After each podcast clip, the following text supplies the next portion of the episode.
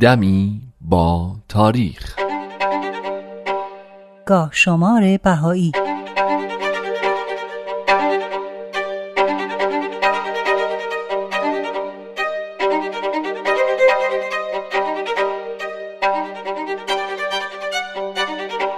سوم دیماه 1319 خورشیدی 24 دسامبر 1940 میلادی 24 زلقعده 1359 هجری قمری در این تاریخ آقا میرزا حسن رحمانی نوشابادی بعد از 22 ماه حبس از زندان آزاد شد.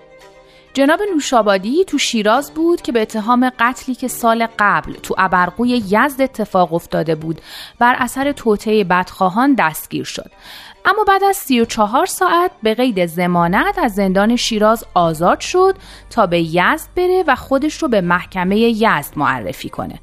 به محض ورود به یزد به همراه یه عده دیگه دستگیر شد و حدود هشت ماهی رو در زندان یزد محبوس بودند و بعد با تعدادی معمور تحت الحفظ به تهران اعزام شدند و چهارده ماه هم در زندان قصر قجر گرفتار و تحت اذیت و آزار و فشار بودند. تا اینکه در سوم دیماه سال 1319 خورشیدی دادگاه رأی به بیگناهی ایشون داد و از زندان آزاد شدند. حبس جناب نوشابادی همونطور که اشاره شد جمعا 22 ماه طول کشید. جناب نوشابادی شرح حال خودش رو که تو جلد شیش مسابی هدایت اومده اینطور شروع می‌کنه. اسم این جانب حسن فامیلی رحمانی شهرت نوشابادی. در قریه نوشاباد از محال کاشان در سنه 1270 شمسی هجری متولد. اسم والدم لطفعلی و والده ام حلیم خاتون. هر دو خود به امر مبارک یعنی دیانت بهایی مؤمن شده و فوق العاده متمسک و باخلوص بودند مرحوم والدم زراعت پیشه بود سواد نداشت ولی نظر به تعلیمات بهایی خیلی مایل و شائق بود که من با سواد و با تربیت شوم و همواره کوشش مینمود و تشویقم میفرمود. آقا میرزا حسن رحمانی نوشابادی که در اواخر حیاتش از بیماری فشار خون بالا رنج می برد سرانجام در 13 بهمن ماه سال 1340 خورشیدی بعد از بیش از 50 سال خدمت متوالی بر اثر سکته قلبی درگذشت و در گلستان جاوید یا همون گورستان بهاییان در شیراز به خاک سپرده شد.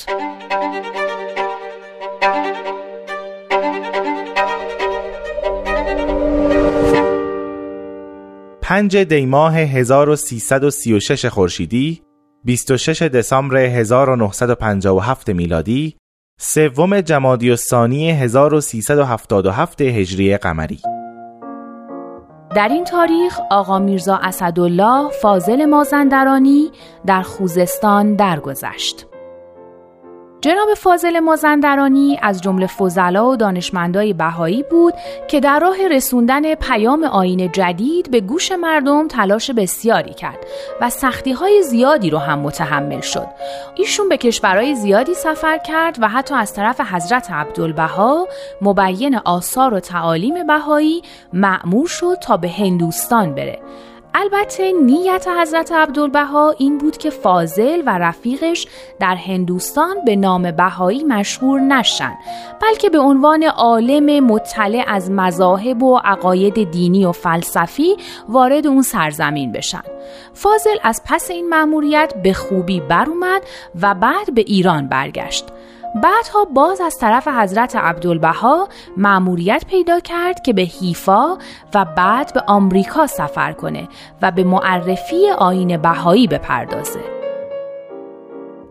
اما روز پنجم دیماه سال 1336 خورشیدی فاضل مازندرانی که در راستای سفرها و خدماتش در سفر خوزستان بود به خرمشهر دعوت شد و تو همون روز هم درگذشت پیکر او در گلستان جاوید اهواز به خاک سپرده شد.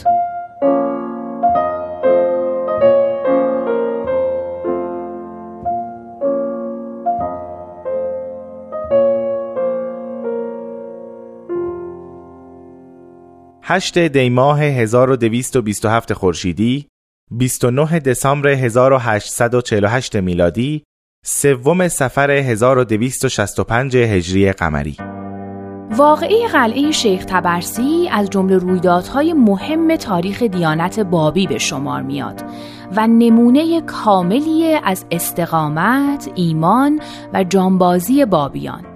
ماجرا از این قراره که ملا حسین بشرویهی نخستین مؤمن به آین بابی به همراه تعدادی از اصحاب آزم کربلا بودند که به دستور حضرت باب شارع دیانت بابی و مبشر آین بهایی معمور شدند به سمت مازندران برن و به جناب قدوس که در اونجا گرفتار حجوم دشمنان شده بود کمک کنند.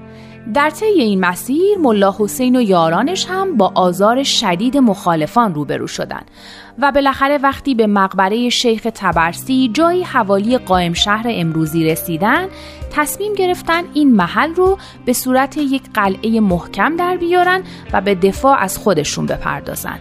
ملا حسین و قدوس به همراه یارانشون ماها تو این قلعه محاصره و شبانه روز با حمله نیروهای حکومتی روبرو بودن و حتی امکان تهیه آب و غذا براشون مهیا نبود.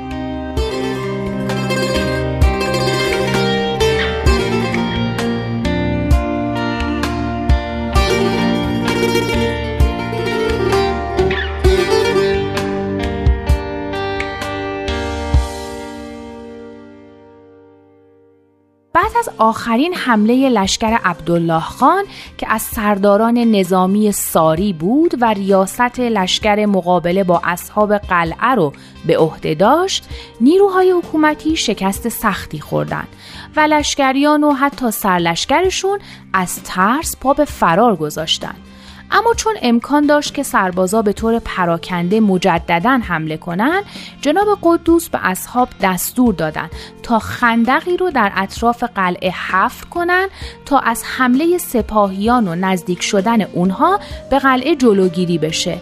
انجام این کار مهم 19 روز طول کشید. بعد از اتمام حفر خندق و وقتی خبر دلاوری ها و شجاعت اصحاب قلعه به گوش ناصرالدین شاه رسید در تاریخ هشتم دیماه سال 1227 خورشیدی فرمان ناصرالدین شاه جهت قلع و قمع اصحاب قلعه شیخ تبرسی خطاب به فرمانده قوا شاهزاده مهدی قلی میرزا سهام الملک عموی ناصرالدین شاه صادر شد. ام اکرم نامدار مهدی قلی میرزا بداند که برداشتن اینها از صحنه روزگار و روی زمین بر همه کس واجب و از لوازم دین است و ضروری مذهب و ملت همین است. اما در حاشیه این فرمان شاه با خط خودش خطاب به مهدی قلی میرزا اضافه کرده. صحیح است مهدی قلی میرزا در این باب زیاده از حد باید سعی بکنی. این عمل بازیچه نیست پای دین و مذهب در میان است. این طایفه نجس مردود را همچه باید از صفحه دارالمرز پاک کنی که اثری باقی نماند. البته کمال احتمام را بکن. سفر المزفر 1265 مهدی قلی میرزا هم بعد از دریافت این پیام قوا و لشکریان خودش رو جمع کرد به مازندران رفت و توسط شخصی به ملا حسین پیغام فرستاد که مقصود شما از این اجتماع چیه؟ ملا حسین هم در جواب گفت ما نه خیال سلطنت داریم و نه در فکر اختشاشیم ما معتقدیم که حضرت قائم موعود ظاهر گشته است و حاضریم که این ادعا را با دلایل متین و محکم ثابت نماییم. شاهزاده علما و بزرگان را جمع نماید تا ما در حضور آنان به اثبات امر جدید پردازیم. نماینده شاهزاده از این پاسخ خیلی تحت تاثیر قرار گرفت و وعده داد که با کمال امانت این پیام رو به شاهزاده میرسونه. اما شاهزاده وقتی این پیام رو دریافت کرد خواسته ملا حسین رو به مرحله عمل نرسوند.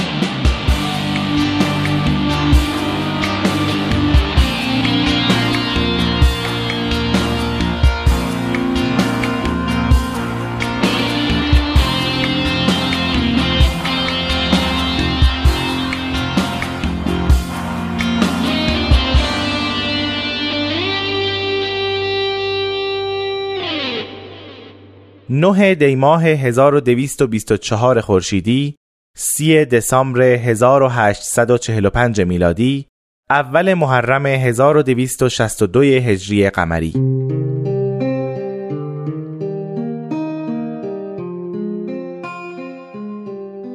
حضرت باب در طول عمرشون آثار بسیاری رو نوشتن که نشون دهنده علم سرشار و الهام ایشون از منبع وحی الهی بود. از جمله مهمترین آثار حضرت باب میشه به کتاب بیان فارسی و عربی و تفسیر سوره یوسف موسوم به قیوم الاسما اشاره کرد. در این روز یعنی در نهم دیماه سال 1224 خورشیدی صحیفه جعفریه یا شرح دعای غیبت توسط حضرت باب در شیراز نازل شد. ابوالقاسم افنان در کتاب عهد اعلا درباره صحیفه جعفریه اینطور توضیح داده این صحیفه به زبان عربی در روز اول محرم سال 1262 هجری قمری در شیراز نازل شده است. حجم تقریبی آن بیش از 97 صفحه بوده و متضمن اشعار مختلفه که در آنها به آثار اسلامی استشهاد شده و نیز شرح القصیده دو مکتوب از ملا عبدالخلیق و ملا محمد علی برقانی و چندین مناجات می باشد. مطالب نازله همه از مسائل عرفانی و فلسفی و کلامی در اثبات مظهریت حضرت باب و شواهد آثار قبلیه است این اثر مقارن با مخالفت و اناد ملا جواد قزوینی، میرزا ابراهیم شیرازی و ملا عبدالعلی حراتی نازل شده و در آن به رویدادهای متعددی که در جریان بوده اشاره فرمودند.